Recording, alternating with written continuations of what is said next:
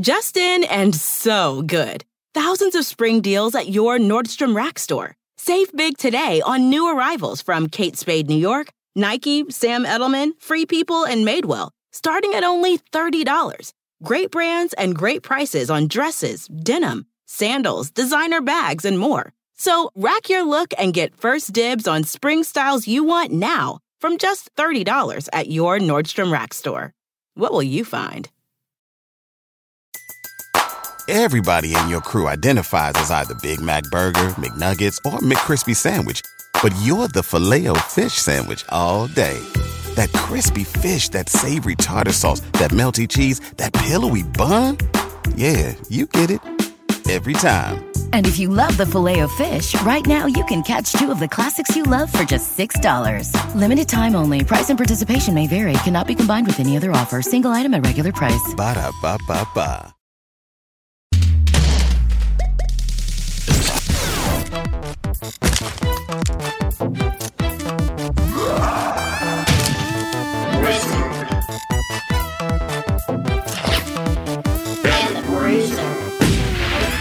Hey everybody, it's your atomic bomb bruiser. Hold him. No, let me try. Hey everyone, it's your stuffed teddy bear, but with a weird see-through orb on it that just repeats the same thing over and over again while a woman is brutally beaten by her grandson wizard, and there's a guy strapped to a chair, and I'm a wizard. Jake, I don't know what's happening anymore. And it's me, your gas station owning, uh, beleaguered, longtime, forlorn lover, Big Ed Bruiser, Jake. And I got a happy ending. And isn't that nice? Just a hometown story of uh, two people fighting themselves, and nothing else happened in this show. and th- we have Natalie with us too today. Hi, uh, I'm Natalie Jean. This is the water and this is the well. Drink full and descend. The horse is the white of the eyes and dark within. Yeah, so Gotta we're like the dreamer who dreams and then lives inside the dream, and um, and uh, don't Oh, ask me who the dreamer is. I'm changing though, mine. I'm changing mine. I'm uh, David Bowie, but a tea kettle, but also the dub, the voice has been completely dubbed over to the point where the fact that I'm David Bowie is like inconsequential. I don't know what's happening anymore. I'm going to go ahead and recommend everyone listening to this to definitely watch Twin Peaks The Return, but also definitely don't try to shotgun blast it in a week's time in order to do a podcast on it because I need to be released from the mind of David Lynch. I And am Mark Frost. Mm. Mark Frost Yes. has actually put out several disclaimers that you should not watch this show like a streaming show, that it is dangerous. And now we are reaping the results of that. We'll see what happens to our families this week. so yeah, yeah, yeah, Jake. I Please, watched want to know the Fire most Walk from with Me and The Return all in like a four day period. But that's well, we were talking about how you should probably be studied now to see what happens. I feel like the uh, evolution of the arm. I am just a firing synapse with a gummy mouth on a stick. I am just Yeah. terrifying right now. Yeah, so it's like I, I and I keep going back and forth from like I need to be released from this to like I never want to be released from this. This is where I live now and I love it here. to like oh god, a fondness for the whole journey that I've been on with this television show. To just horror, uh, uh, constant horror. To like you know what I mean, just absolute befuddlement.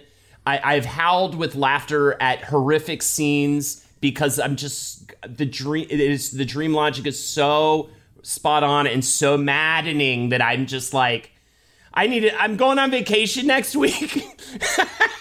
I think I gotta do that. I've never felt like I needed to be freed from David Lynch. I really adore him. I've seen Twin Peaks no- numerous times. I've never spent upwards of six hours a day with him. And I've been finding myself just shooting awake at night, like three or four different times, just like almost like I'm on drugs or something. And it's, um, I, I I also am going on vacation next week, and maybe that's just a coincidence, but I don't know how to get out of this situation other than other to like than to go to. Palm Springs. Yeah, other to physically leave my everything I've ever known. I'm going to spend the next seven days in a full Dougie Jones state. I'm just going to be muttering and being like pushed from room to room Oh, that's And- cute. in a lime green bla- blazer. Yeah. I love it. 'cause Usually we just talk about the gush, and this is our weird, like almost anti-gush, but it is a gush because it is this incredible thing. And I think my the fact that Twin Peaks exists at all is such a marvel, and then the return is just so just so wild to me because it is fully written by David Lynch and Mark Frost. It is most of the actors returned. D- Lynch directed all of it, and it is 18 hours of it. Is eight uh, spread out over 18 episodes.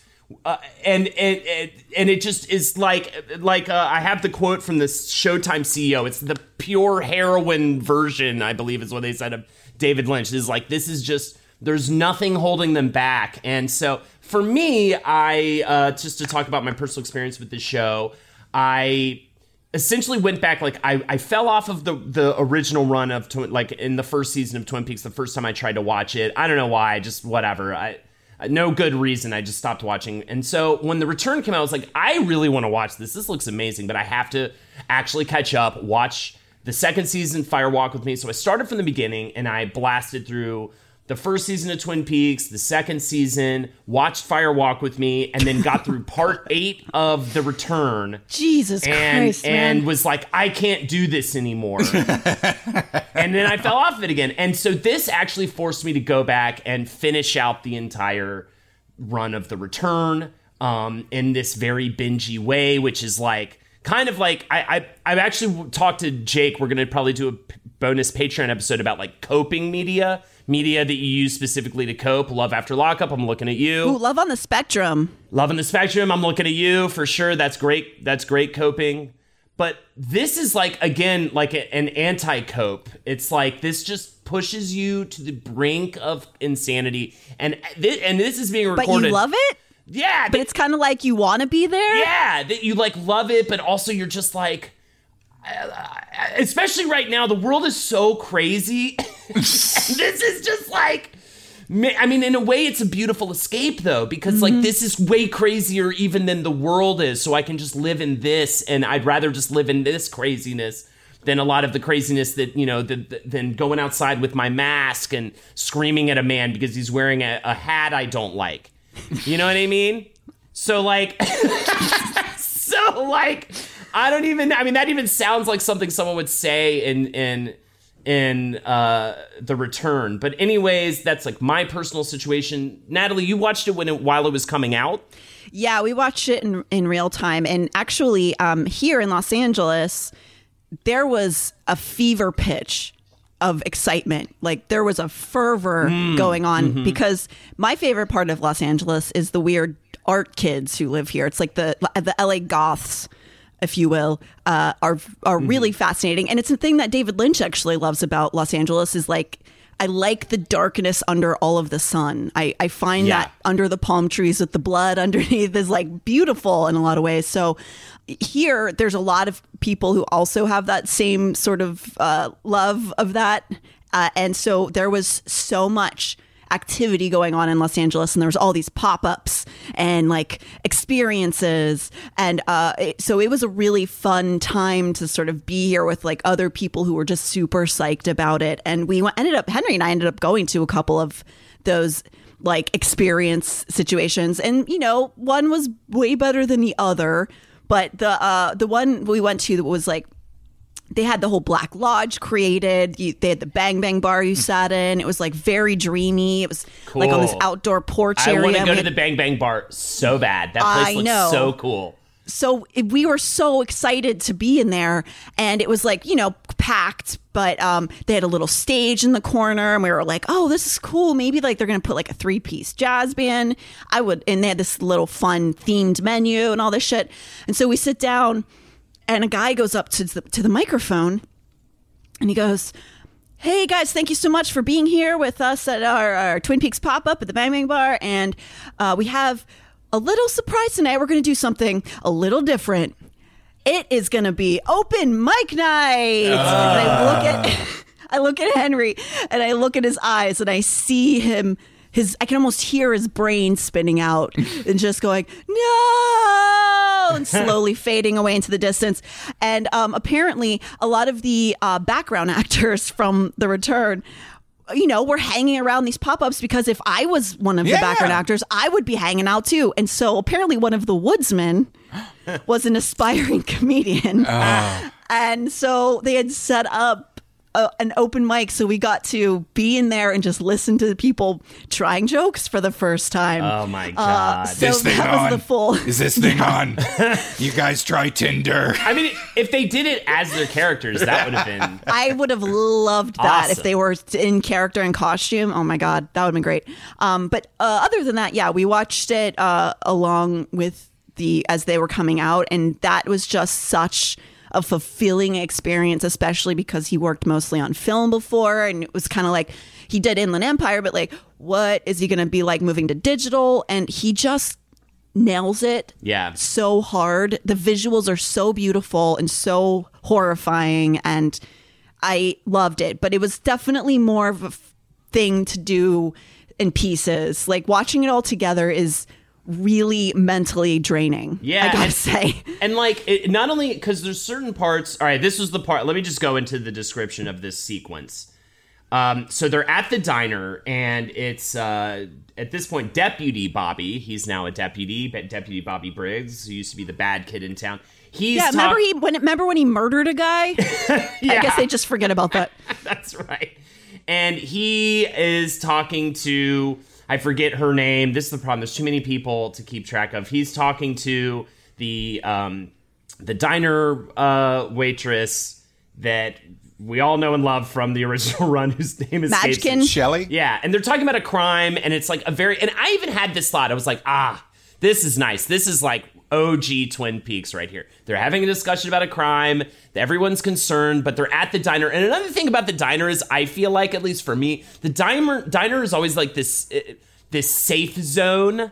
You know what I mean? It's like you feel like when you're at the diner, like everybody's gonna be diner people, and it's just gonna be like not just Safe the- space. just the yeah. I didn't want to No, say safe even space the because it bad has like a weird characters connotation. are safe in Yeah, that like the double R everybody's in the diner. diner. We're gonna have a pretty traditional scene, right? Mm. Like usually. So they're talking about this crime, and then three bullet gunshots happen through the window, and Bobby gets up to go check out what it is. He walks outside in the street. There is a van and a bunch of cars behind it. They're all honking, especially this one car that just is just constantly honking during this entire scene where it's this kid found a gun under the seat of the car and shot out the window into the diner. And the woman the mom is like yelling at the husband and it's this chaotic scene and all these cars are honking. And then bobby's just like i'm gonna go i'm gonna get this person to stop honking their car. And then he goes to the car behind and this woman's just like we've gotta get home! No, We've you got first to-" you have to say this is a Lynchian freak show. Just Yeah. the, he, he, I don't know who's the casting agent who's just in charge of finding uh tradi- like non-traditionally beautiful people to be in his media. Yeah, But like yeah. she is Yeah. a rhombus of a woman. yeah Yeah, yeah, yeah. we gotta get home. His her uncle's coming, and all this just crazy stuff. And he's just like, "What are you talking?" And then out of the darkness, a girl appears in the seat next to her, and she's just she's like got zombie arms, and she just starts puking green goo, and the woman's just going, ah! ah!" and then and Bobby is just looking at it like, "What the fuck?" And I just like just started screaming with laughter because I was like, I think it was what broke me was the horn honking because the horn honking just happened the entire time he was talking to this other family. And then he goes to see what it is, and it's like crazier than the last thing. And I'm just like, I need out. Well, he really loves he really loves intersection chaos. So he must have a lot of stress and traffic. Mm-hmm. Yeah. That's my guess. I could So- see that. It's amazing that you pointed out that scene because that scene is a point of frustration having shotgun the whole series. Is that like so again, I'm st- I understand that I'm violating the rules of Twin Peaks watching, which is I'm actually trying to keep track of all the information and see like uh-huh. remember points and like make connections and like try and get to the bottom of the grand conflict. And so earlier Hawk, whose whose own uh, plot line throughout this entire series is about him uncovering like a clue that has to do with his Native American heritage, and he unveils this like ancient map full of ancient symbols from like his uh, from the Native Americans in the area, and he points to this one thing that's like the corn is black. It is it represents like Yes. youth and fertility and the next I remember, yeah. generation, and it is it is turned black. And then you see the possessed girl and the kid who shot the gun also has like a creepy look in his eye, and you're Uh-huh. like, oh my god. The Black Lodge is like bleeding into the like Laura Palmer is gone. The I'm con- glad you like, said because I th- I did make that connection too personally. Right. I was like, oh, this is the evil like coming out in the in the town. uh, light versus darkness. Like this is something big. The the evil is making its move. Everything has been happening for a reason, and it's building towards this final high stakes conflict. And then nothing about that it comes back. It is completely dropped. Does not matter, and you just have to accept that that was like you were you were just dangled a piece of plot fruit, and it was just smashed on the ground. Okay, Well, hey, Jake, I would actually, I would put, I would pause it in there that I don't know if it's necessarily you're not supposed to find the storyline. It's that, well, David Lynch and Mark Frost both separately have different opinions about it, but David Lynch says he does not want to tell you what the story is. He wants you to create what you think it is, and he doesn't want to deny that storyline. So when people ask him to explain, he just always says no. And there's very funny um clip like collections of clips of him just saying no to interviewers because they want him to break it down so badly. But um, he wants you to do it. And then Mark Frost likes to take it a little bit more literal, which is why I think they work really well together and why they were able to like come together for an actual television show because Mark Frost wants more of a structure.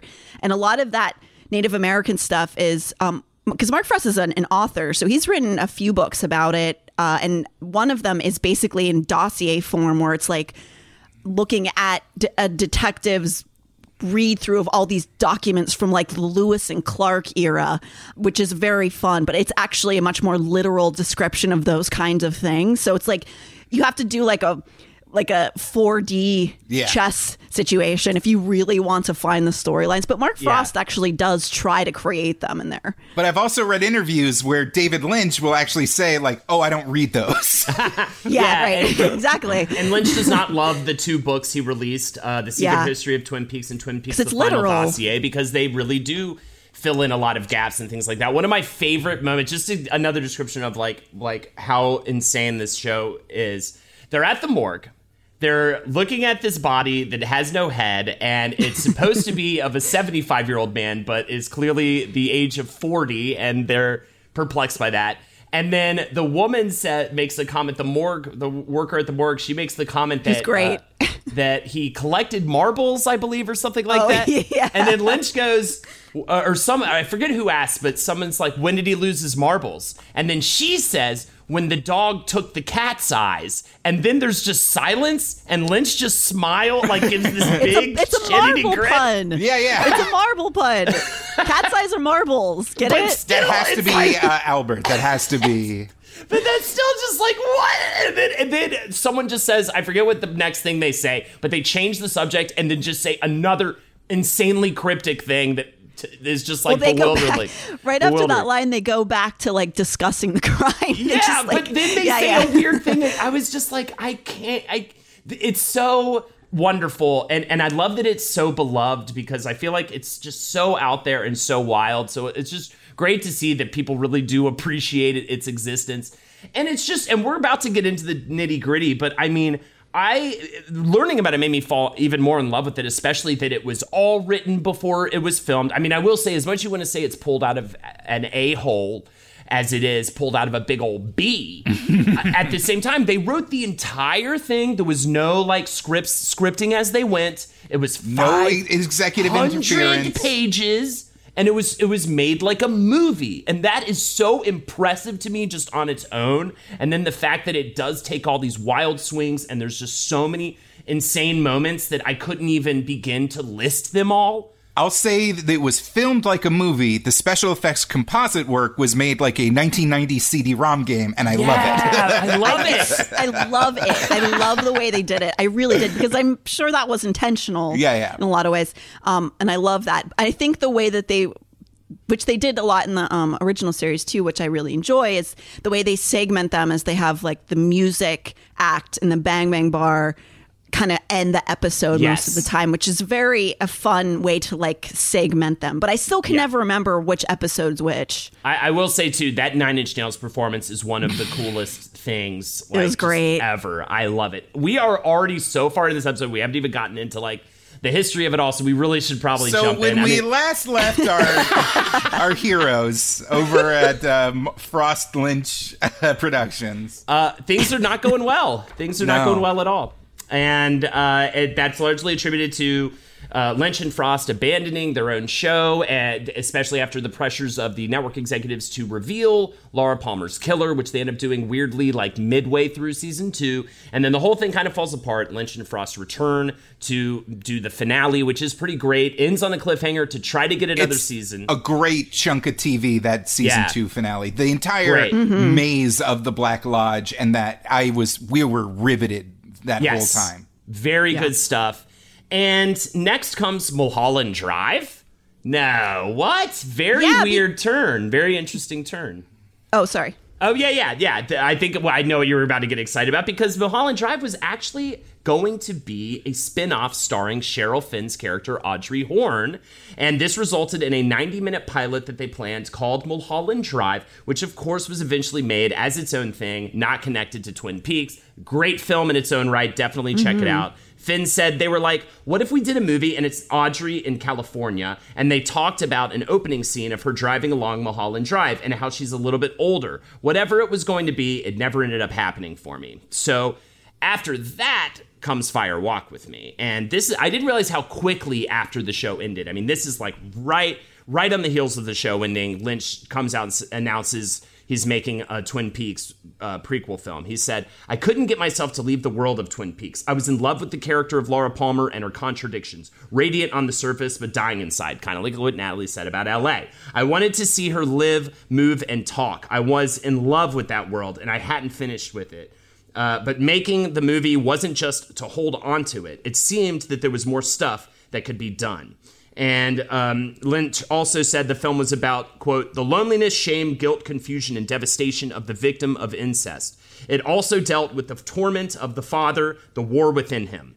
It was co written by Robert Engels, who wrote and produced several episodes of the original show. And uh, Frost and Lynch's relationship at the time is, is strained. And Frost actually opts out of making it with Lynch and goes off to make his film Storyville instead. Uh, the quote I have from actually an old issue of uh, Wrapped in Plastic, the uh, legendary fanzine for. And we'll talk Twin about Peaks. that. We'll talk a little bit more about that in just a bit. they basically published an oral history of Fire Walk with Me.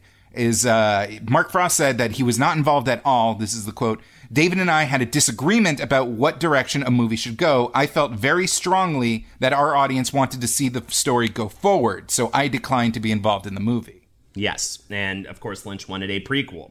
So it's only a month after the show was canceled that he makes this announcement, and he ends up getting the film funded by a French company called CIBY. Uh, its head, Francis Bourgeois, Bourgeois, was largely disliked in France, uh, which actually ends up coming into Which, play. let's agree, that's pretty hard considering the people that the French do like. You're a trash country full of trash people. All right, please. Uh, either way, this was a part of a three picture deal with Lynch that ends up not fully coming to fruition because of what happens with Fire Walk with Me when it is released. Kyle MacLachlan, uh, all the actors, a lot of the actors at least, are very disillusioned. They felt very abandoned in during that season too. Kyle MacLachlan has to be talked into coming back to play the role, uh, and and even gets his role downsized because he's just very frustrated with David Lynch at this point. Well, he it's he actually um he said absolute he said no completely to it. And so they were kind of writing it without him and then he decided later on, I don't know if they had a discussion or he had a change of heart, but he decided he wanted to be a part, so they made him a much smaller. That he only had Gotcha. was on set for 5 days of the entire shoot. Gotcha, gotcha. Which I mean, very short shoot too, though. So I think it's a mix of, uh, you know, A, he didn't feel like he owed uh, that particular production any favors at this point, and B, it would have, like, you know, he, he was at a stage in his career where he was, he couldn't, like, get himself fully typecast as Dale Cooper for the rest of his life.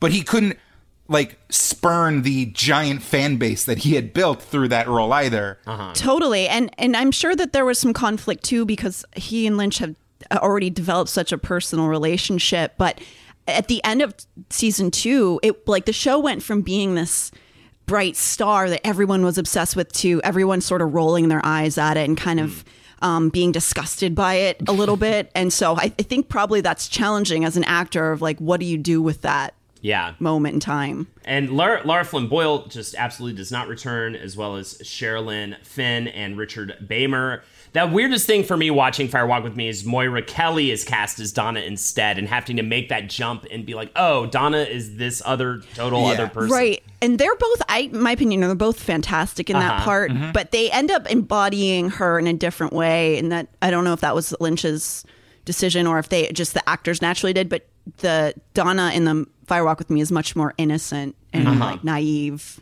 Mm-hmm, mm-hmm.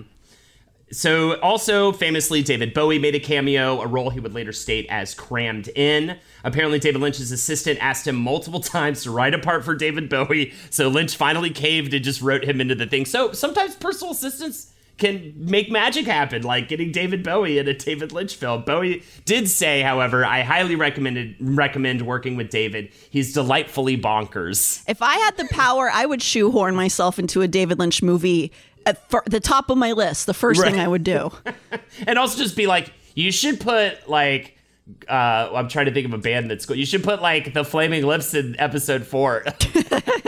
Rack your look for spring at Nordstrom Rack and save up to 60% on brands you love. Rag & Bone, Vince, Marc Jacobs, Adidas, Joe's, and more. Great brands, great prices every day at Nordstrom Rack. Score new dresses, denim, sandals, designer bags, and sunglasses, plus updates for the family and home. Get your spring on for less, up to 60% less today at your Nordstrom Rack store. What will you find? Everybody in your crew identifies as either Big Mac Burger, McNuggets, or McCrispy Sandwich. But you're the filet fish Sandwich all day. That crispy fish, that savory tartar sauce, that melty cheese, that pillowy bun. Yeah, you get it. Every time. And if you love the filet of fish, right now you can catch two of the classics you love for just $6. Limited time only. Price and participation may vary. Cannot be combined with any other offer. Single item at regular price. Ba-da-ba-ba-ba. Miguel Ferrer, the guy uh, who plays uh, Detective Albert, uh, I'm sorry, Special Agent Albert, I forgot his last name, but you know, the sarcastic, low voiced guy. Yes. That guy. So has, uh, his story is, uh, I remember we were shooting this scene in the FBI office with uh, David and Kyle and David Bowie, who was great, by the way. He was so cool. We were just about to roll camera, and Lynch comes up to me. Uh, he always called me Albert. He said, Albert, that's David Bowie. And I said, Yeah, I know. And he said back, Pretty cool, huh? And then he just walked and sat back down and said, Roll camera. so filming took place for just a couple of months in Washington, which went over schedule. Therefore, Laura Palmer's death scene, Laura Palmer's death scene, ended up happening on an LA soundstage. When the film was shown at, uh, and and so yeah, okay, so the the movie gets made. And the film is shown at the 1992 Cannes Film Festival, and it was rumored that received boos and hisses at the credits, though Robert Engels does deny this. And the re- Oh, re- really? yeah, he does deny that. It's that part of the legend of this movie, though. Like, yeah, because that that's a big part of the the the myth of the the mythos. Yeah, yeah, of it. totally. But I, I feel like even if it didn't get boos and hisses, it was still definitely disliked at at, at the time of its release. Yeah. I'm, I'm going to say it. I, I didn't like it. Okay, so yeah, I was I was very curious to hear your. I think for me, I like like I like pure Lynch.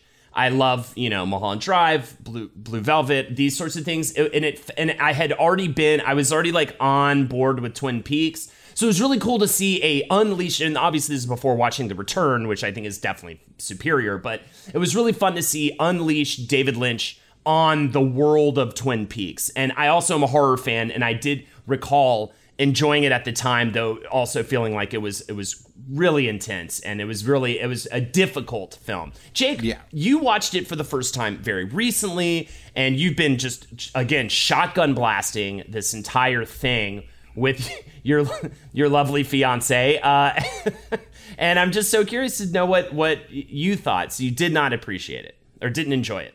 intellectually, I can understand the idea of like this was a necessary story to tell, and it was told artfully, and like that Laura Palmer's like uh, descent and destruction was the crux of this world, and it had always been hinted at, and seeing it for what it truly was, which was this uh, horrifying thing. Was necessary. Otherwise, it, you could just hand wave it as just this spooky thing that happened off screen. But like, the open yeah, I even like the opening scenes with like fake uh agent Preston Chris Isaak just like walking around doing the Dale Cooper thing until they haven't they got enough days of shooting to bring Dale Cooper in. but like once we just got to like topless Cheryl Lee screaming Uh-huh. and like being uh, mean to her friends because she can't talk about the horrible thing that's happened and being terrorized and just being exploited and being hurt and being murdered. Like there was no aesthetic, like all this stuff, like, and it happens basically as it was laid out in the original show. So like I'm not gaining any new, inf- like that's uh-huh. right. The the thing that you know was bad and difficult to process was bad and difficult to process. And uh-huh. movies don't have to be fun time, good times, but like I just didn't need to see all that. I did feel Yeah. like the nudity was excessive. I remember that. That was the thing you worried. You the thing about Firewalk with Me is too many boobs. I just felt I was like, is this necessary? I don't know. Sometimes I I ask that question when there's like a lot of nudity in like an art picture. I'm like, okay, what is the need for this, right? Well, But- David Lynch definitely uses boobs a lot. Like, I mean, Mulholland Drive, there's a lot of boobies. um, but uh, and I personally appreciate it. But um, I actually was really thankful to have watched this again because of the podcast. Because um, the first time I saw Firewalk with me, I uh, didn't think I'd ever watch it again. Uh, It was really difficult to get through, of course. And, you know, it's very, before the term trigger warning existed, it's very triggery.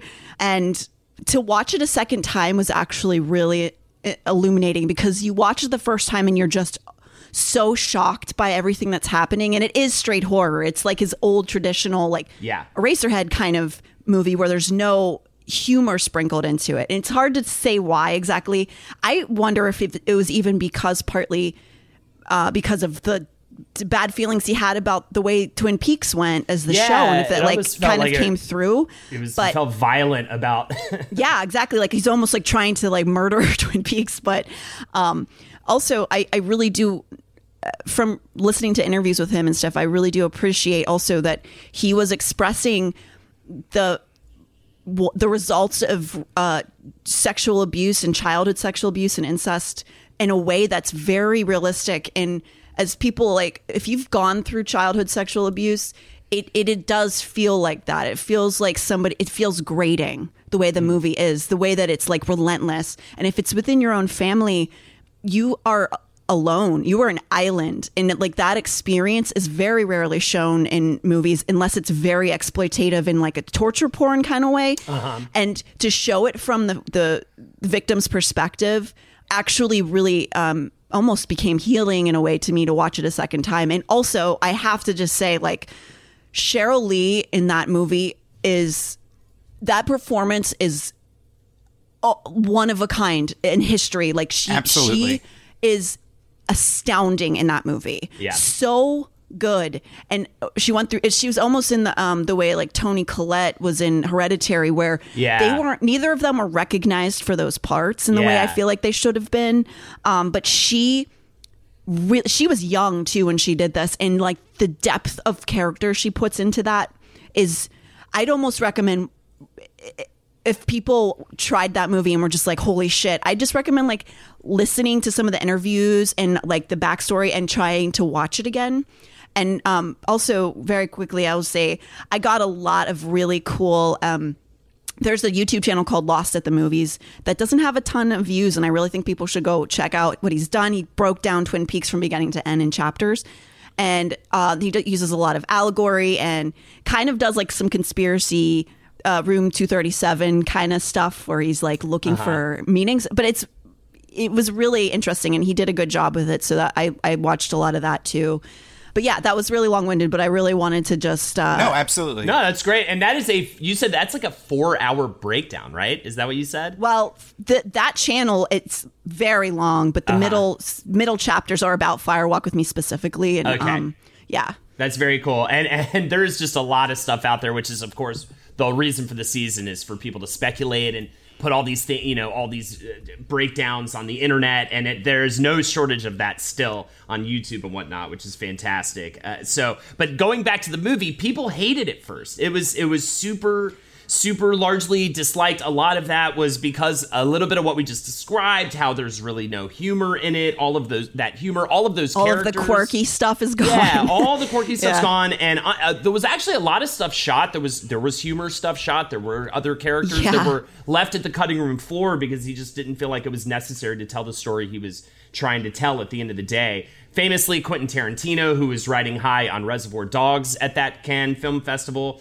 said, I think it's Con, but whatever, manga, manga. After I saw Twin Peaks, Fire Walk with Me at Con, David Lynch had disappeared so far up his own ass that I have no desire to see another David Lynch movie until I hear something different. And you know, I loved him. I loved him. The and the film receives mostly negative reviews that mirror this from uh, American critics. The film does, however, do, and and this uh, really points to what Natalie was just saying. The film does actually do quite well in Japan, especially with the female audience. And David Lynch himself attributes this to them being a repressed and abused group that that identify with the character of Laura Palmer, which I think is pretty interesting. Well, fucking not to be a complete boner killer, guys, but in America, I think we are so um, oppressed sexually that even though this uh-huh. happens all the time in this mm-hmm. country, that people can't it. even we deny it. We we want a blanket, which they show in the movie. The the mother um, kind of knowing it's happening and then just pretending it's not and like taking the drugs at night that he gives her so she'll go to sleep and all that shit. So like fucking Cheryl Lee says uh, that's what really sticks with her with this movie more than anything is people come up to her all the time saying I finally feel like I'm not completely isolated in what this has happened to me. Yeah. So aren't you guys glad you brought me on to the show? I, to about it these needed stuff? need this perspective so much. This is so helpful in discussing this film because I think we I just would have been like boobies and it was scary next. So um, No, I, think would have that's been like, great- yeah, this sure is a woman being sexually assaulted by her own father in a community that's doing nothing truly to help her. Yep, I that is what I am looking at. I But am, it's good- I understand. I just feels bad, bro. it does speak towards uh, a purpose that it has a, a, a be- more of a purpose than just being like ah. All right. Oh yeah, gonna- there's yeah. there's scary shit, and this is one of those ones too where he has the sort of dream uh, logic mixed with an actual Mm. storyline, which Mm-hmm. he usually kind of goes one way or the other, and this sort of blends them a little bit. Yeah, which I think the return does like in spades. Yeah, definitely. And it does the important work of laying out a million different Black Yes. Lodge uh, characters that you barely recognize as named individual entities, and then during the return, they name drop them like you're supposed to remember. That's the Pinocchio guy. That's the late. That's the that's the old lady. That's the, like. Yeah, there's a bunch of stuff in Firewalk with Me. Actually, it's very useful information for the return, including the meaning of blue rose, the function of the jade ring, the use of electricity as a malevolent supernatural force, and what became of Laura's missing diary pages. It also contains the line, We live inside a dream, which is revisited by Monica Bellucci, who plays herself in David Lynch's character's dream se- uh, s- sequence. And she says the line, We are the dreamer who dreams and then lives inside the dream. Who do you think the dreamer is? I think it's I, I, I think it's Lynch himself or Agent Cooper. I think yeah, it might be Cooper because you know, uh, there is um, some theories that the beginning of Firewalk with Me, where it's the alternate universe, the parallel city of Twin Peaks, where everything's like a little bit. It's like Twin Peaks, but kind of like like uh, carnival mirror warped.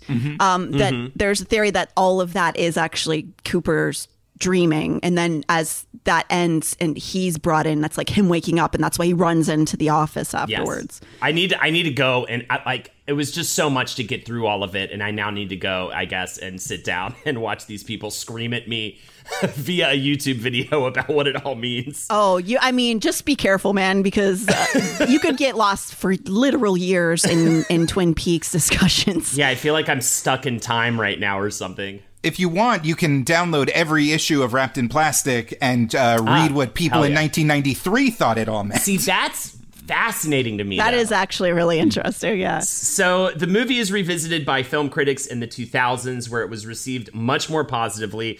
Chris Rodley, uh, wrote, uh, a guy named Chris Rodley, wrote a book called Lynch on Lynch, who said, "Only now is the movie enjoying a degree of cautious but sympathetic critical reevaluation.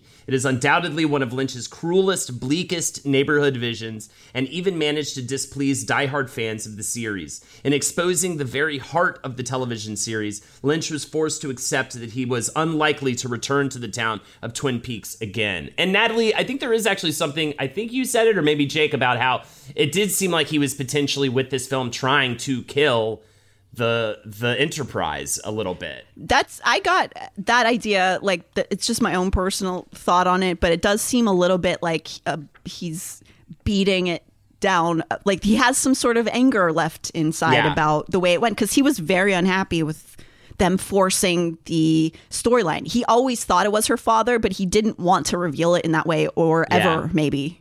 And that would have been brilliant. I mean, I I could totally see five seasons of that show. Totally. You know, and and only getting the real answer at the very end in, in a really artful way. but you know the alternate is actually so beautiful that Mm. instead you get to use the I'll I'll see you again in 25 years come Yeah. to fruition which, Which is, is so, so cool. fucking Insane. metal and amazing and cool like who gets to do that Yeah, it's it's just I love it. I get so fired up just thinking about how amazing the fact that the return exists is, and we're about to get there. Uh, I want to talk a little bit about the cult following because this show really it, is is it was the start of the internet. I love these stories where I get to say that because it just blows my mind that the internet wasn't a thing at a point in time. Like the internet was just starting and this really was the one of the very first shows where people were talking in forums in in you know different spaces in the internet to speculate over it and that is really what kept the show alive for so many years. And you already mentioned the zine wrapped in plastic. It ran for 13 years which is just mind-boggling to think about uh, because it's just two seasons of a tv show. It's just what 20 episodes and still 13 years of speculation and a film and firewalk with me. And uh, yeah th- th- there was also alt.tv.twin dash peaks just to give you the idea of like Yes. how old school this is. And that had a lot of forums for discussion and whatnot. Then in the mid 90s, the VHS box set comes out. And that was, again, just re exploded that idea. It really was, again, too, one of the first times people were like binge watching a thing in order to go- get back online and re speculate after oh and during to- that time too you were mentioning uh, the Japanese uh, culture really liking Uh-huh. Firewalk with me. Did you guys happen to know, get to see any of the Japanese coffee commercials with Twin Peaks? Oh yes. No, I saw some like really cool um, stands that, that they had in like video shops. We uh, watched it as part of the uh, Sunday study session. The entire uh, it's because it's a united plot line where the mascot or the spokesman of the Georgia Coffee Company Georgia Coffee, yeah. uh, enlists the help of Dejanale Cooper to track down his like beloved wife who's gone missing, and every single time. Like Lucy comes in, or just uh, they go to the diner, and like he literally smacks the Cooper smacks the coffee out of their hands and goes, "No, no, no, Georgia coffee, like smooth, delicious, yeah. bold." And Lin- I, bel I believe Lynch also directed those. Mm-hmm. oh wow! I almost like do. Do you mind, Mary? Would you pull one up? Just Yes. because like they're very funny. Come on, let's grab a bite in a can of Georgia. Agent Cooper? Shelly, I'm gonna let you in on a little secret.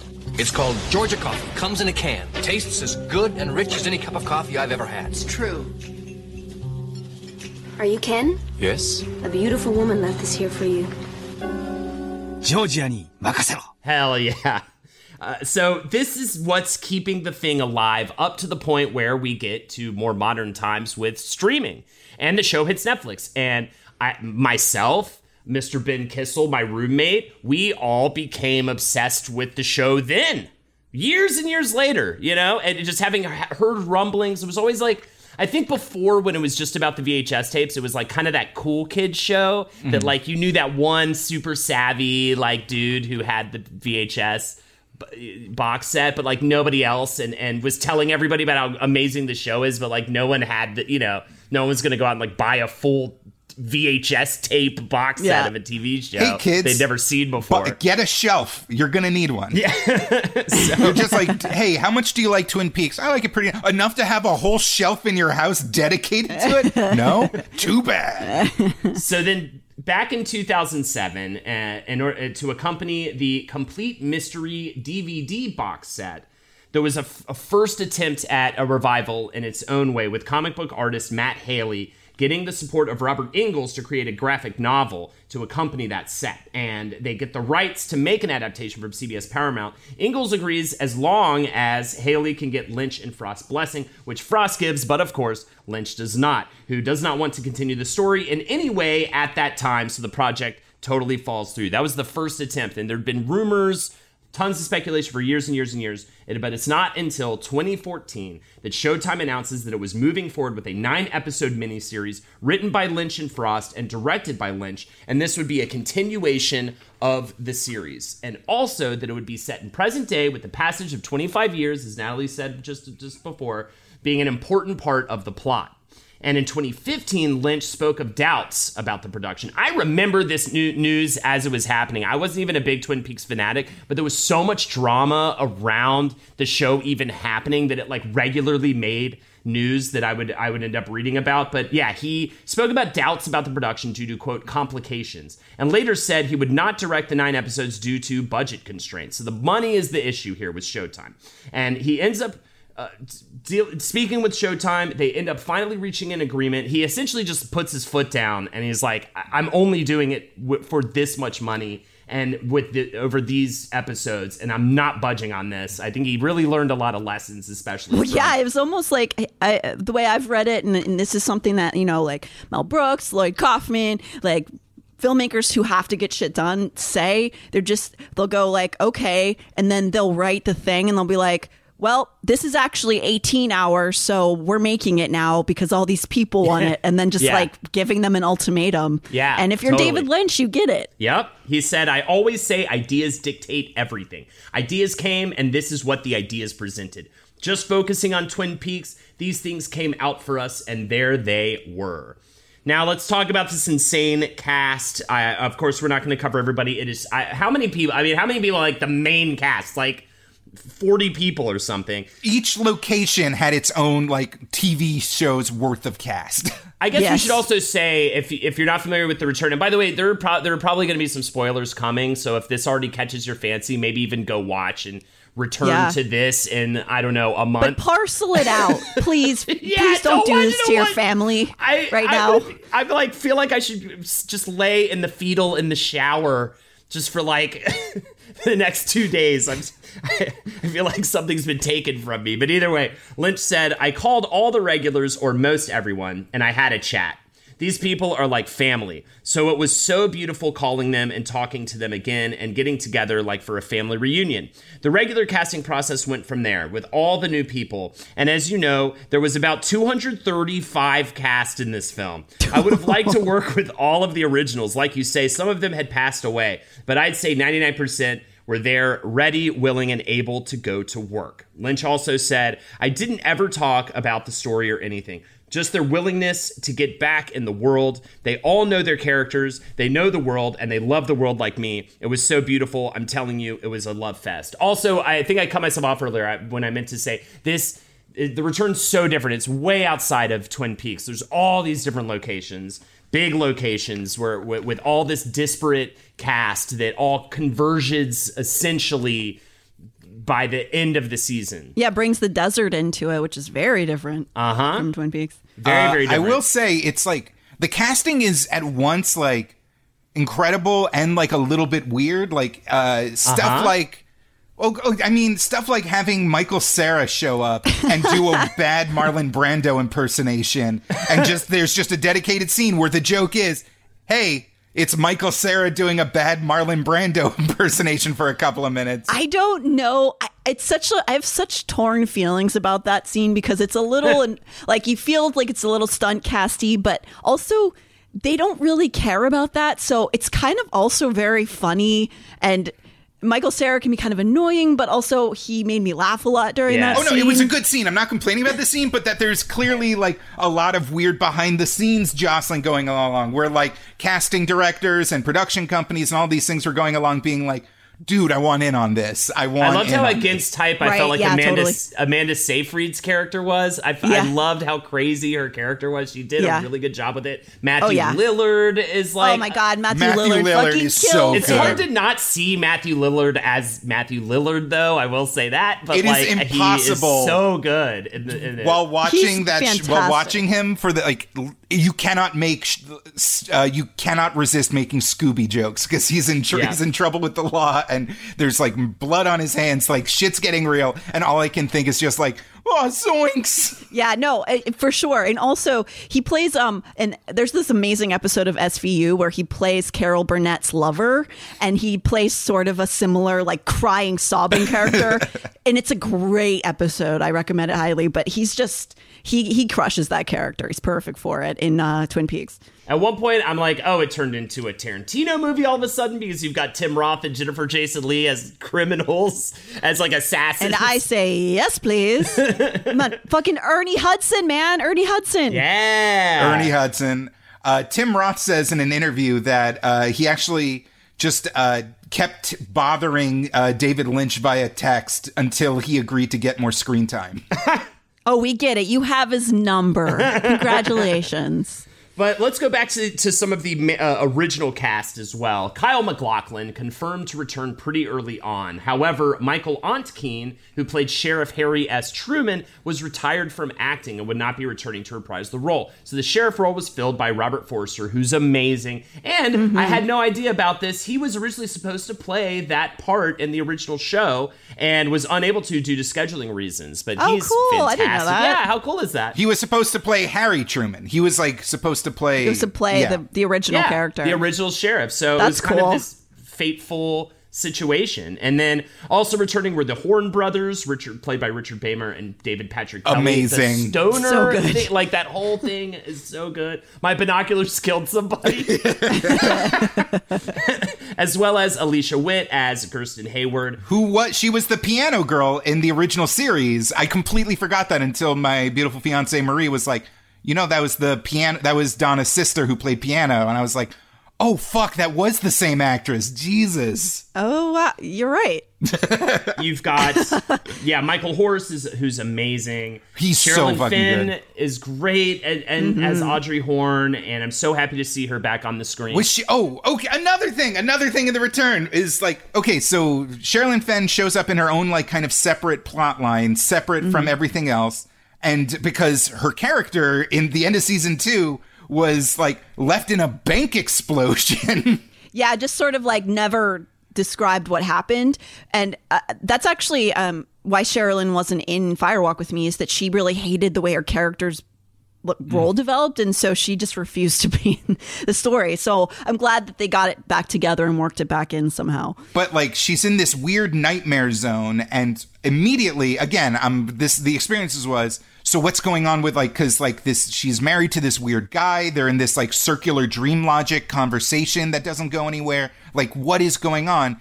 And uh again my fiance Mary was like she was in a banking explosion. Doc hayward said she was in a coma. This is all a coma dream. And like they said evil cooper like visited her hospital before he disappeared. And now they have a like ben horne has a grandson that's off doing crazy shit like she's like a hosp- she's like a coma rape victim and like Yeah. and i was like oh fuck you're right they're gonna get into that and they don't get into it But they want you to think she's a coma rape victim. So good job. You did do did they it. what do they think so. want tell me I what think so. they want I think they wanted th- you to be thinking about this while you went to sleep, Jake. Ah! Harry Dean Stanton, uh, played by Carl Rodd. Uh, you've got Russ Tamblyn as Dr. Lawrence Jacoby, who's great. I want his glasses. And Yes. also, one of the most harrowing elements to me, I had no idea about this until, and it makes rewatching her scenes just so impactful. And s- there's something about, I don't even know how to describe it.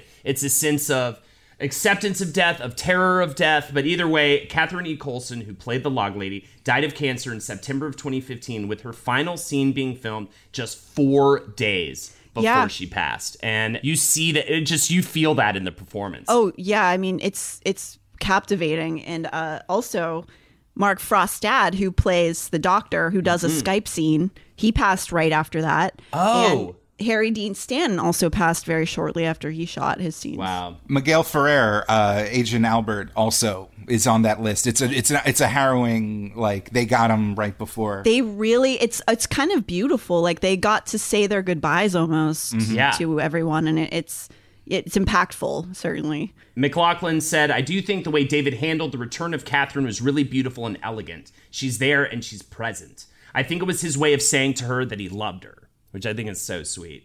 Um, so, new to the cast, however, is uh, okay, big spoilers up incoming now. So, uh, th- th- this is the point of no return, people who have been listening to this episode at this point.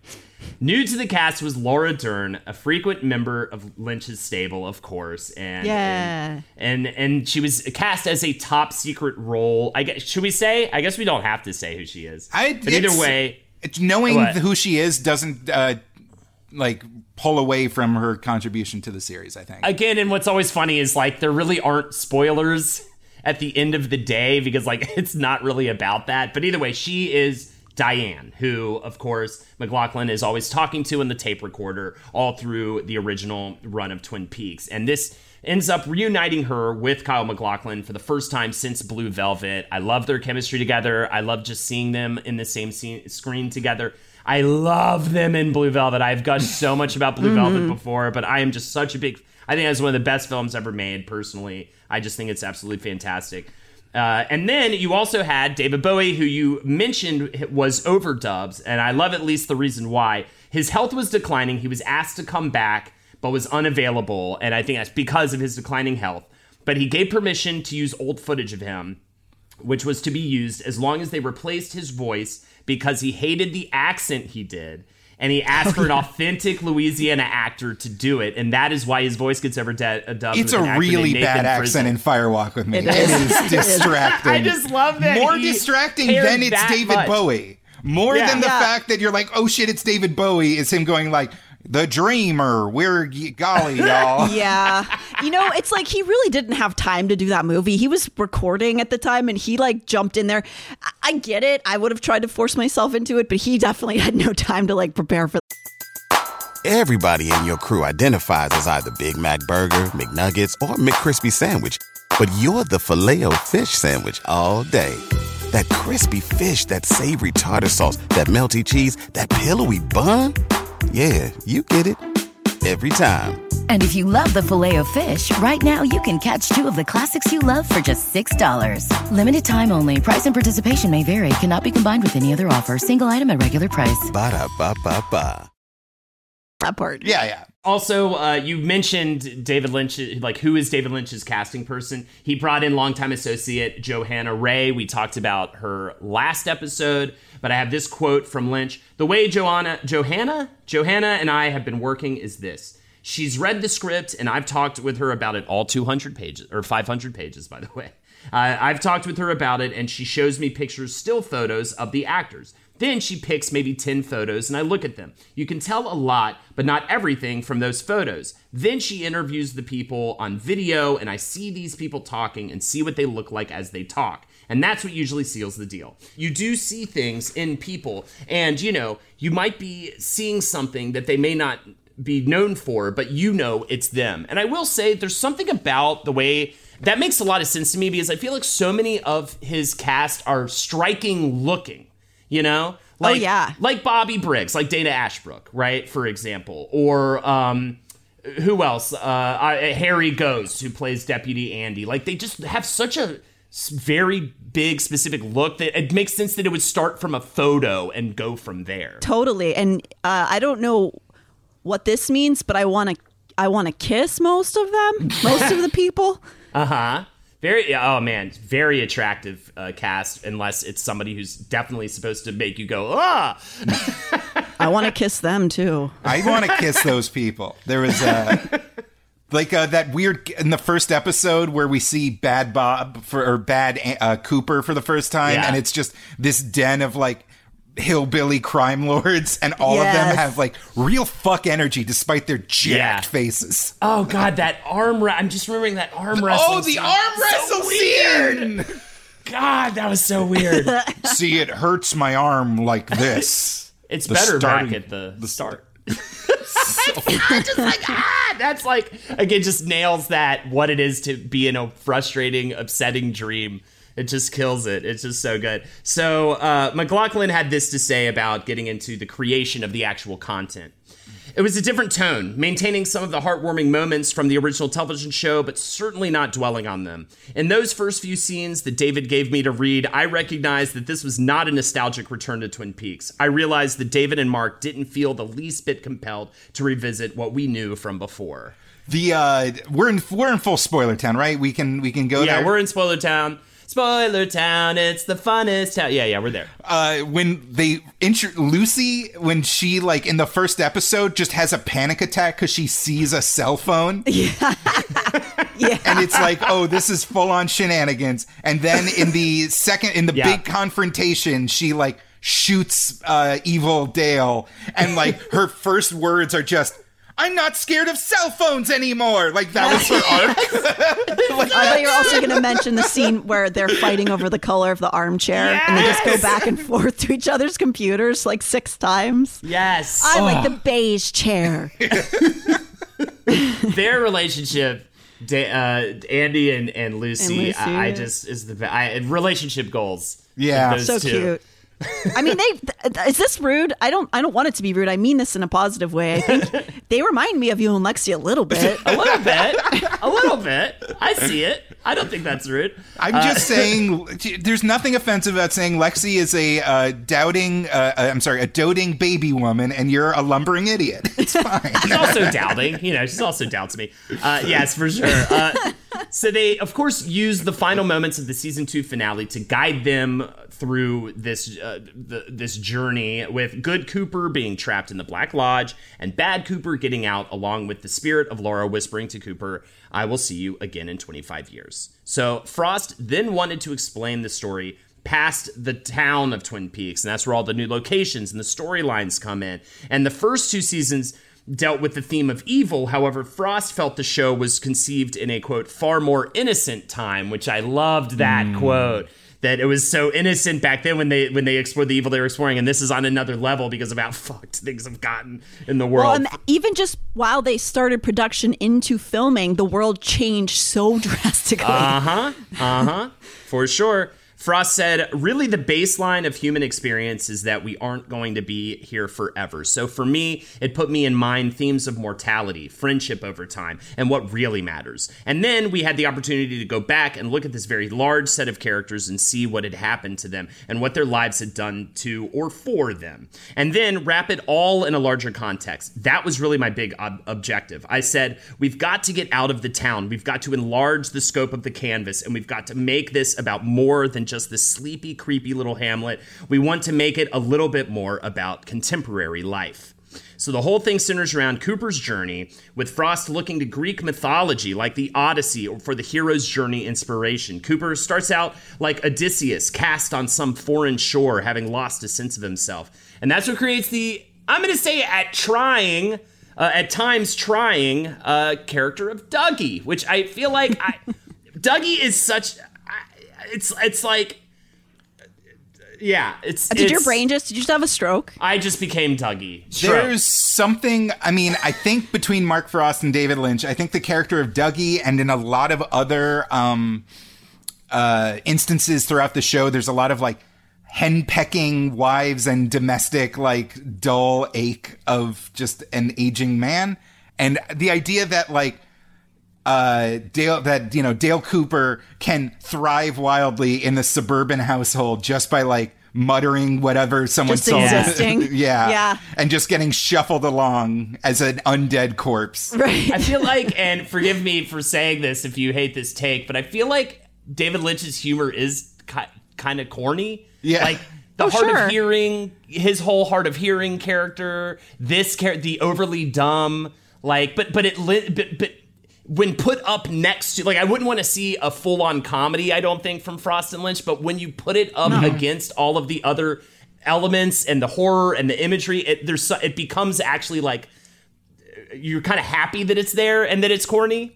Yeah, I yeah. guess. Oh, definitely. I, I think that that's absolutely true, and and one of the reasons that it, those elements really work together is like he's not trying to have elevated comedy necessarily. It's Yeah. It's like a little like vaudevillian. Yeah, I guess in a lot of old ways. school's a better way to say than cor- like I don't mean corny in in a I, I mean it in a certain sense. I think what I'm trying to say is what you're saying, a vaudevillian old school comedy. there's like a, a popular interpretation that a lot of like the symbology of Twin Peaks is about uh tele- like the act of watching television in of itself.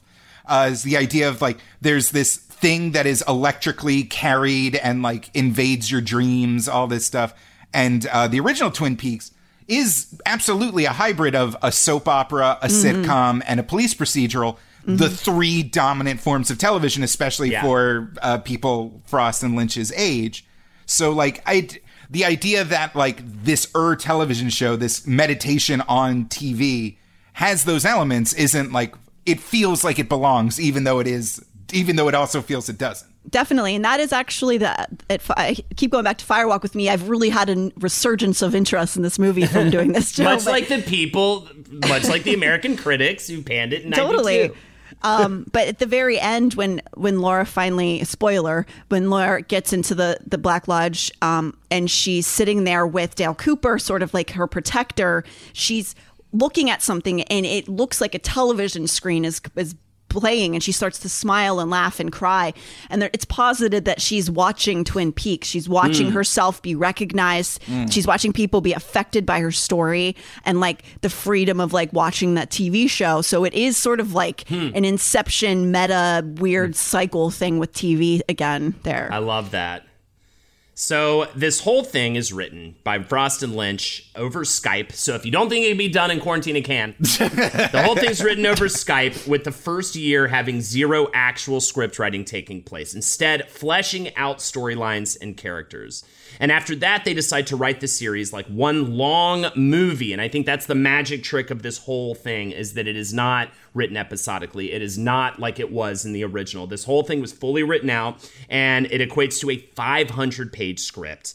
They also decide Lynch will direct every episode. Showtime CEO David Nevins, this is the quote I referred to earlier. The version of Twin Peaks you're going to see is the pure heroin version of David Lynch. I, I, I hate that Frost is left out in these quotes sometimes, I though. know, it's it also sucks. the pure heroin version of Mark Frost. Like, i actually sure. i and for me personally i consider it more of an adderall version of yeah. but maybe that's just my brain chemicals that's the way i i Yeah, nothing's it. really putting me to sleep per se as much as just making me, yeah, not sleep.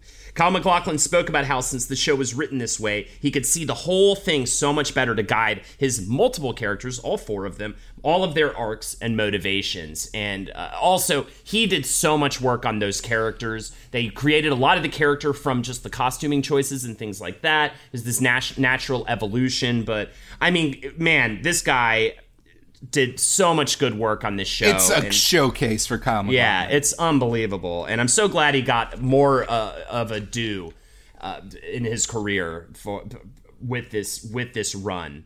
But either way, you you uh, you you have all these characters and all these locations. Locations, by the way, are Twin Peaks, New York, Las Vegas, South Dakota, Philadelphia, and New Mexico. And the, as we mentioned, all these characters really come together. It's fun to see them all, or a lot of them, in one room near the end, which is mm-hmm. nice.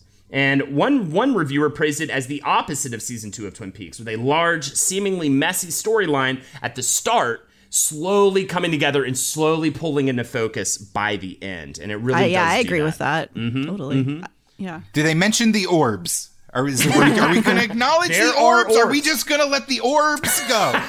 I'm just saying the word orbs. I'm saying it right now. I'll say it again. I think we'll talk about it maybe a little bit more when we talk about epi- specifically episode eight, because I do want to talk about Yeah, that we should definitely talk about that. as a standalone. So, uh, but of course, there's a little more drama to talk about. Uh, first, the filming begins in September of 2015, but shortly after that, Lynch announces he's leaving the project.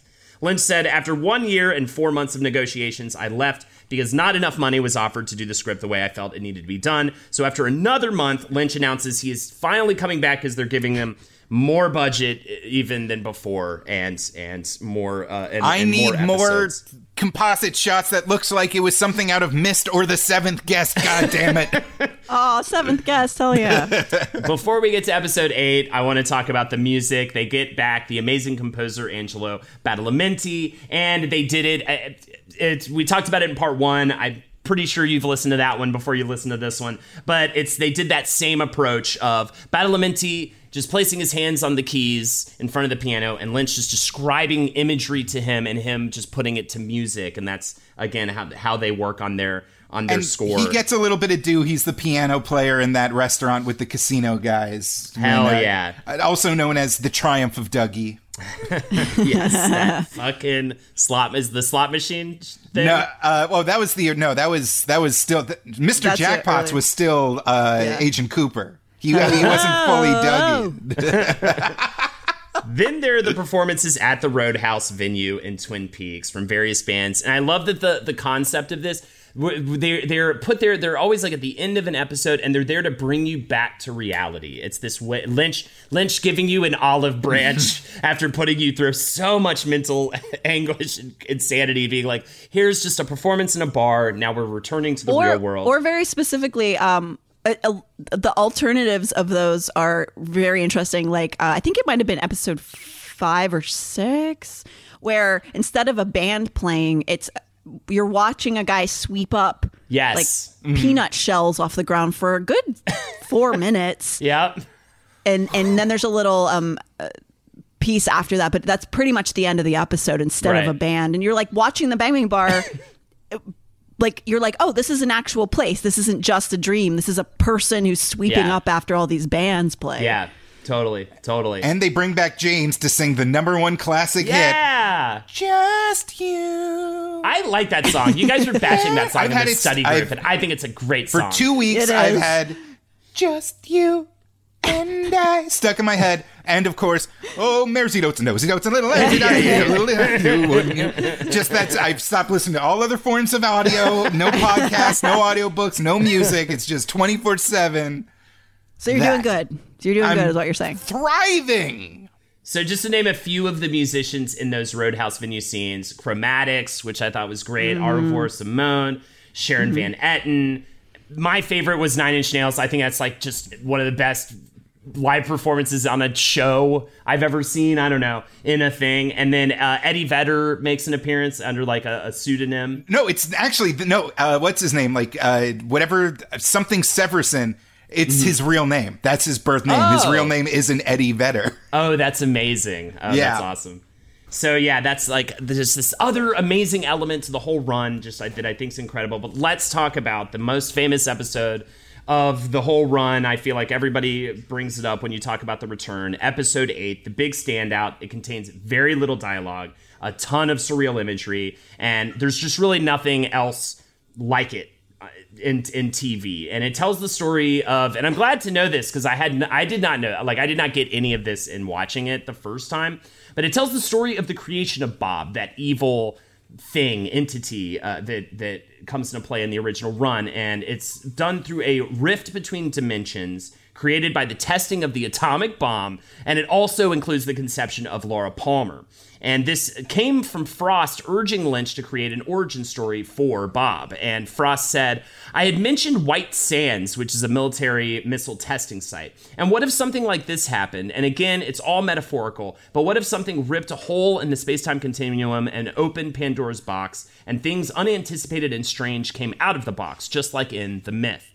So Lynch takes that, creates a half page of pure description of what he sees in the explosions, which turns into 10 minutes of screen time. The script for that episode was just around 15 pages, which is incredibly short. An hour long Yeah, script well- would be at least like 60 pages. When you say it's a 500 pages, when you actually divide that up 18, it's like, you know, under 30, 30 pages Yeah, an episode, which is not a lot. Yeah. And uh, because so much of it is visual, and there's Mm-hmm. so in every episode, there's so many scenes that are just visual to watch, and they're so beautiful, and just like sound design.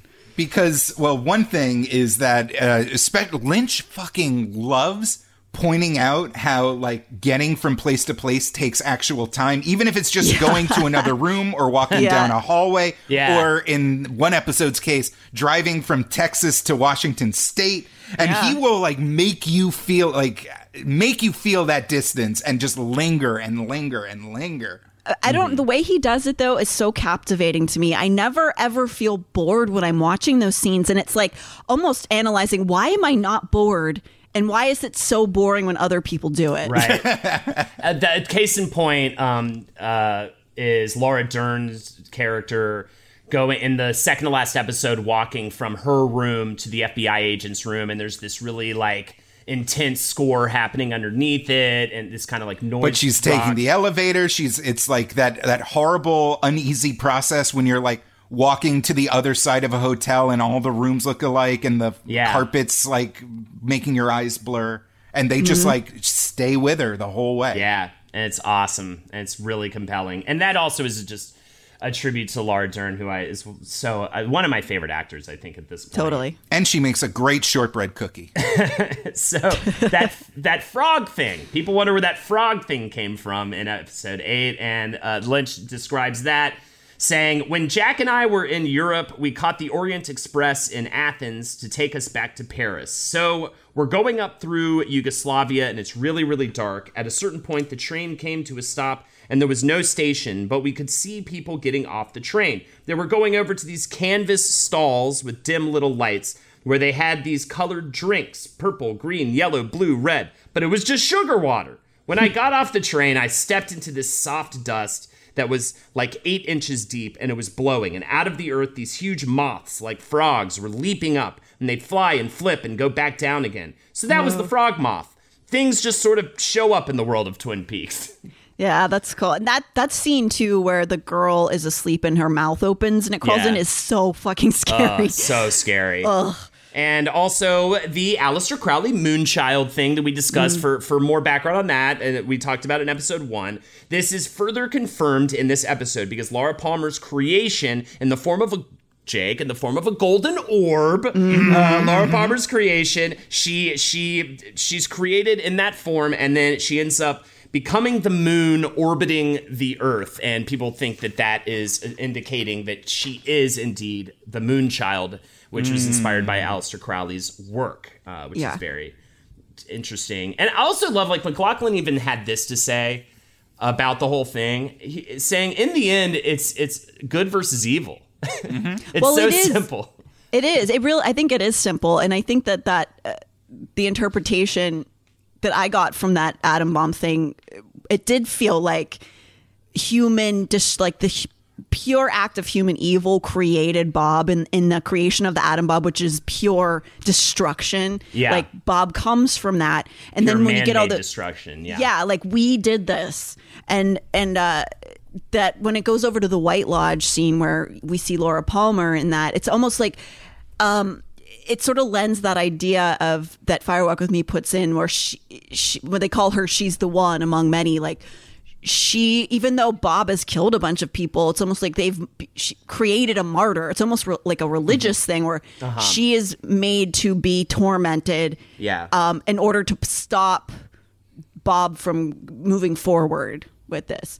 And so it's like kind of a sad moment. she's like a blood sacrifice yeah, basically. it settles one of my biggest like just hangups with the show that like the story of Laura Palmer, the story of a sexual abuse victim who is driven who is then murdered and like alienated from a town that can't help her is you don't need an entire cosmology of weird pantheons of gods and a meta story of good versus evil to explain that story. That's almost like a weird waste of a cosmology to tell that very common story. But like this contextualizes it and makes it kind of like, you know, that she, yes, she was this beacon of goodness that was unfor- was made to like To be combat it. tormented. Yeah. Yeah. It is it is a very religious figure in a lot Yeah. of ways. And people hold her up like that. I mean, how many Mm-hmm. times have you gone to somebody's place and they just have that picture of Laura Palmer on We their certainly bookshelf? don't have it on our mantle. Yeah, you guys definitely have it too. And I've seen it multiple places. You know, like people. I think it really has become a, um, s- a, a way to be slightly spiritual without conforming to any sort of religion. You know. Oh, I just wanted to say this is the one fact that I learned just from having the captions on while I was watching.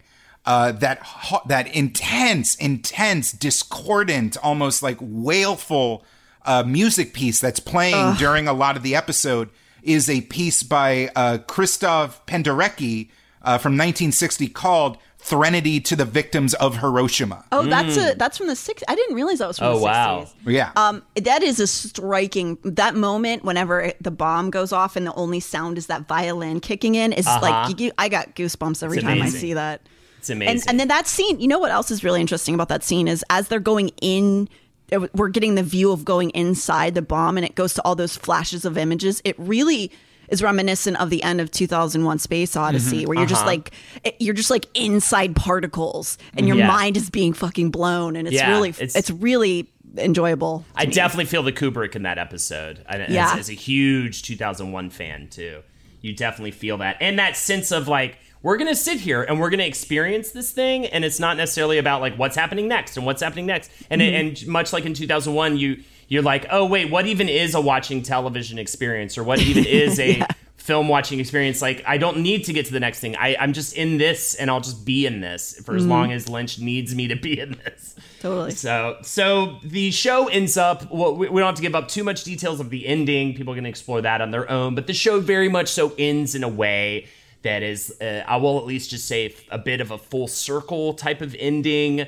and a bit of an ending where you could easily continue. It essentially resolves, I think, like it essentially resolves what it set out to resolve quote unquote. resolve quote unquote but then there's still like just the whole concept of the blue rose which is essentially the, the this fabricated dark magic thing entity thing um i hope i'm getting that right you can essentially now it, it opens it up to tell you can tell as many stories as you want to Whoa, whoa, whoa! This Twin stuff. Peaks property ended on a cliffhanger. That's not what I expected. Yeah, and I very, should complain about so. what a betrayal of the innate promise of the series to have a weird cliffhanger. Yeah, everyone knows if you watch David Lynch, you want a solid linear story with a happy ending. But definitely check out if you want more answers. Frost gives them up in the Secret History of Twin Peaks and also Twin Peaks: The Final Dossier. So definitely check that out. They're generally disliked by Lynch because of how much they give away. If that's any, but they're very fun and they're Yeah. they're cool books and they're really um they're illustrated and you're looking at like like typed pages inside the pages so Yes. it's it, it's very interactive and fun and kind of like Yes. video gamey almost Mm-hmm, so it's that's fun if you like that But it definitely because the show ends the way that it is that it ends, uh, there is definitely, of course, constant been speculation since of a season four. Lynch says he's quote learned never to say never, but then uh, when it comes to Twin Peaks continuing or anything else, but also quote this is the most David Lynch thing he could possibly say. It is calling, but there are a lot of disturbances. it is calling, but there are a lot of disturbances, Jake. Did he say that? Is- Did he say it weird and bad? Like, yeah, it's calling, but there's a lot of. Yeah, you're- I mean, yeah. And uh, MacLachlan said, I think we're all just waiting for David to have the spark of an idea to go forward. It'd be a great journey. I would drop everything to do that. I think, especially with like the character of Dougie and the way his whole arc is told, I would love to just see a straight up season of Agent Cooper being Agent Cooper. That totally would be cool. I, I would also on that note give a huge huge congratulations and a round of applause to Kyle MacLachlan for Yes. playing all three of those parts in the return playing the most like dangerous human being that's ever existed Mr. C against Dougie and playing both of them so Yes. differently and like so captivating in both sides is like man that guy that guy is a good actor He's really good. It's more than just a insanely protruding chin. I'll say that much. Yeah, for sure. Like four inches in front of his face. It's just a, just a, like a human ice pick, I'd say. And on that note, I just want to say thank you, Natalie, for joining us for this insane two parter. And it means so much more than just sitting down with us for an hour and a half or whatever to, to, to do this recording. it is a men- we put you through. I'm going to say a bit of a mental battering ram. Uh, You know, So- I deserved it. So, and Jake as well. Thank you for humoring me. Of course, this was a Patreon sponsored episode, but I had always wanted to uh, do this. So I'm so glad we finally got around to un- uh, taking on this insane, amazing property. Uh, let me give a quick shout out to uh, the. Uh, we got some research assistance on this episode by, from Sean Aitchison. Wouldn't have been able to do it without without it. I, it was so in- immensely helpful. Uh, you can hire him yourself for any uh, freelance writing and, or researching needs. He loves fan media, loves uh, movies, TV, games. Uh, you can find him on Twitter at Sean number eight. Your you are son, Sean eight your son. Definitely give him a look up, give him a follow. Uh, quality, quality man. I would also just like to, uh, at the end here, shout out uh, the organization RAINN, uh, R A I N N. Uh, if you are experiencing or you think somebody is experiencing um, any sort of sexual abuse, uh, just remember uh, that you are not alone whatsoever. Um, you can contact this great organization at rainn.org or you can call 800 656 HOPE.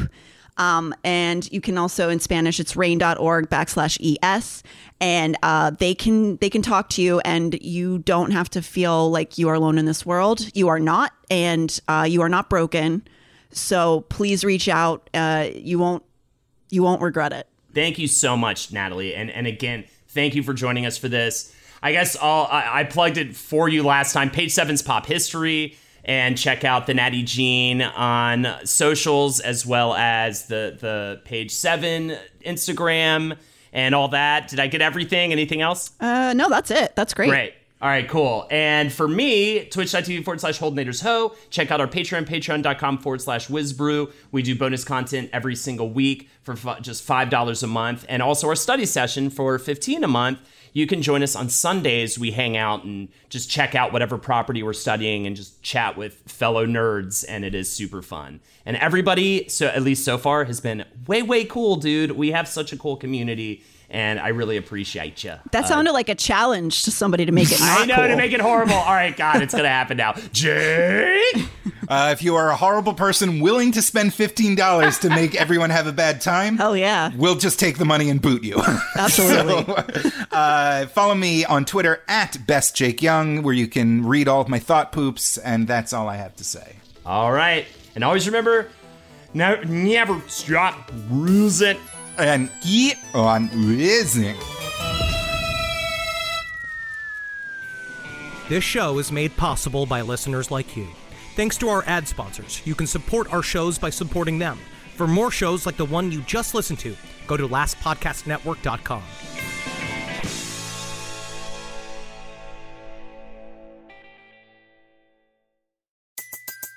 Everybody in your crew identifies as either Big Mac Burger, McNuggets, or McCrispy Sandwich. But you're the filet fish Sandwich all day. That crispy fish, that savory tartar sauce, that melty cheese, that pillowy bun. Yeah, you get it. Every time. And if you love the filet of fish, right now you can catch two of the classics you love for just $6. Limited time only. Price and participation may vary. Cannot be combined with any other offer. Single item at regular price. Ba-da-ba-ba-ba.